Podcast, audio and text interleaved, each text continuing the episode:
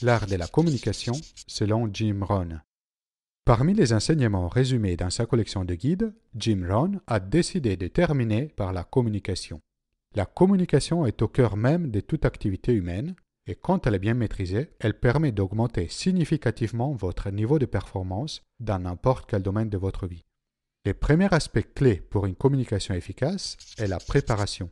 La préparation vous permet de collecter, de stocker un bagage significatif d'informations, expériences et émotions, et ensuite de l'utiliser à bon escient. Pour réussir la phase de préparation, Jim Rohn met en avant cinq mots. Intérêt. Aiguisez votre curiosité vers la vie et les personnes que vous rencontrez. Observez et écoutez ce qui vous entoure, spécialement si vous visitez une nouvelle ville ou un nouveau pays. Fascination. Transformez votre intérêt en fascination. Lorsque vous êtes intéressé, vous vous demandez Qu'est-ce qui se passe? Est-ce que ça marche? Quand vous êtes fasciné, vous vous demandez Pourquoi cela se passe? Comment ça marche? Posez des questions avec la même curiosité des enfants. Enrichissez vos connaissances avec votre bagage émotionnel. Sensibilité. Mettez-vous à la place des autres. Essayez de comprendre les vraies raisons derrière leurs réactions. Souvent, la première hypothèse est trop superficielle. C'est parfois difficile d'identifier la vraie raison peut être très profonde. Mais tout ce que vous devez faire est essayer. Les autres vont remarquer votre effort et c'est ce qui compte. Connaissance. Enrichissez chaque jour votre bagage d'informations et d'émotions. Ne vous contentez pas de votre mémoire, marquez vos impressions dans un journal. Votre communication en sera grandement enrichie. Passons maintenant aux fondamentaux de la communication.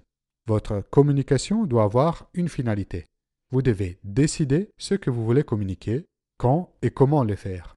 Vous devez en quelque sorte planifier votre communication et mettre en pratique votre plan. Ce que vous dites doit correspondre à ce que vous faites. Vos actions ont beaucoup plus de poids que vos mots. Si vous dites une chose et vous en faites une autre, les autres vont suivre ce que vous faites. Si au contraire, vous soutenez vos mots avec vos actions, les gens seront prêts à vous suivre. Pratiquez et améliorez constamment votre communication écrite et orale. Profitez de toutes les occasions que vous avez. Prenez des cours si vous en avez la possibilité. Devenir un meilleur orateur et un meilleur écrivain se base sur trois choses. Pratiquer, demander du feedback et intégrer le feedback dans votre communication. Apprenez à écouter. La communication ne se fait pas dans un seul sens. Pour devenir un bon communicant, vous devez apprendre à écouter. Intéressez-vous à votre auditoire, vos enfants, vos collègues, un client. Mieux vous les connaissez, plus efficace sera votre communication avec eux. Montrez que vous vous souciez. Parlez avec les gens. Ne parlez pas aux gens. Partagez sincèrement les intérêts et les besoins des personnes avec qui vous communiquez. Focalisez-vous sur la clarté.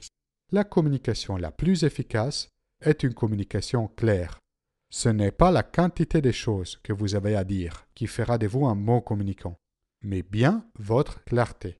Restez toujours le plus clair et concis possible. Communiquez encore et encore. Communiquer une seule fois votre message ne sera pas suffisant pour que vos interlocuteurs puissent l'intégrer. Soyez prêt à communiquer les mêmes concepts plusieurs fois et de manière différente pour que les gens vous comprennent au mieux. Améliorez votre vocabulaire, votre prononciation et votre orthographe. Devant votre communication écrite ou orale, les gens chercheront votre style et votre classe. Et cela passera par les vocabulaires, la prononciation et l'orthographe. Un vocabulaire trop petit est un frein pour définir de manière riche ses pensées, opinions et émotions. Si on regarde plus en détail la communication dans du travail, elle doit faciliter l'atteinte des objectifs d'une relation professionnelle, construire des relations positives et des collaborations, favoriser la productivité, créer des opportunités gagnant-gagnant, fournir de la valeur au marché en générant du profit. Dans le monde du travail, vous êtes exposé à cinq différentes situations de communication. Voilà les clés pour maîtriser chacune d'entre elles. La rencontre face à face avec une personne, Annoncez les sujets de la discussion avant l'entretien pour clarifier les expectatives de votre interlocuteur. Soyez à l'heure et finissez à l'heure. Cela montre que vous respectez les temps de l'autre. Utilisez les bonnes compétences, écoute, clarté, etc. À la fin, résumez ce que vous avez compris et les messages que vous vouliez passer. Et assurez un suivi, par email par exemple, où vous résumez à nouveau le message et vous remerciez la personne pour son temps et pour l'opportunité de l'avoir rencontré. Les réunions des groupes. Ici aussi, précisez à l'avance les sujets de la réunion. Démarrez à l'heure et finissez à l'heure. Nommez quelqu'un qui prend des notes et partagez-les directement en séance sur un tableau ou sur un écran. Assurez-vous que tout le monde participe et que la réunion ne soit pas monopolisée par une ou deux personnes. Restez sur les sujets de la réunion et ramenez la discussion sur les bons sujets si elle dérive. L'appel téléphonique. Utilisez-le pour garder les contacts avec quelqu'un. Si votre interlocuteur n'est pas disponible au moment de votre appel, planifiez un rendez-vous et insérez-le dans vos agendas. Aussi, indiquez à l'avance à la personne quel sera le sujet de l'appel et limitez autant que possible les temps passés au téléphone. La communication écrite. C'est une forme très efficace de communication puisqu'elle peut être perfectionnée avant de l'envoyer et on peut s'y référer par la suite. Gardez votre écrit simple et synthétique. Souvent, on n'a pas besoin d'un roman. La présentation. Pour cet exercice, parfois difficile, définissez à l'avance quel est votre objectif pour cette présentation. Informez votre public, l'encouragez et les motiver, les pousser à l'action. Soyez toujours vous-même et restez le plus simple possible. Maîtrisez au maximum les sujets. Votre présentation sera plus convaincante. Montrez-vous passionné et optimiste. Cela suscitera l'intérêt de votre auditoire. Racontez des anecdotes pour appuyer vos propos. Cela aidera les gens à mieux mémoriser. Et à nouveau, commencez à l'heure et finissez à l'heure.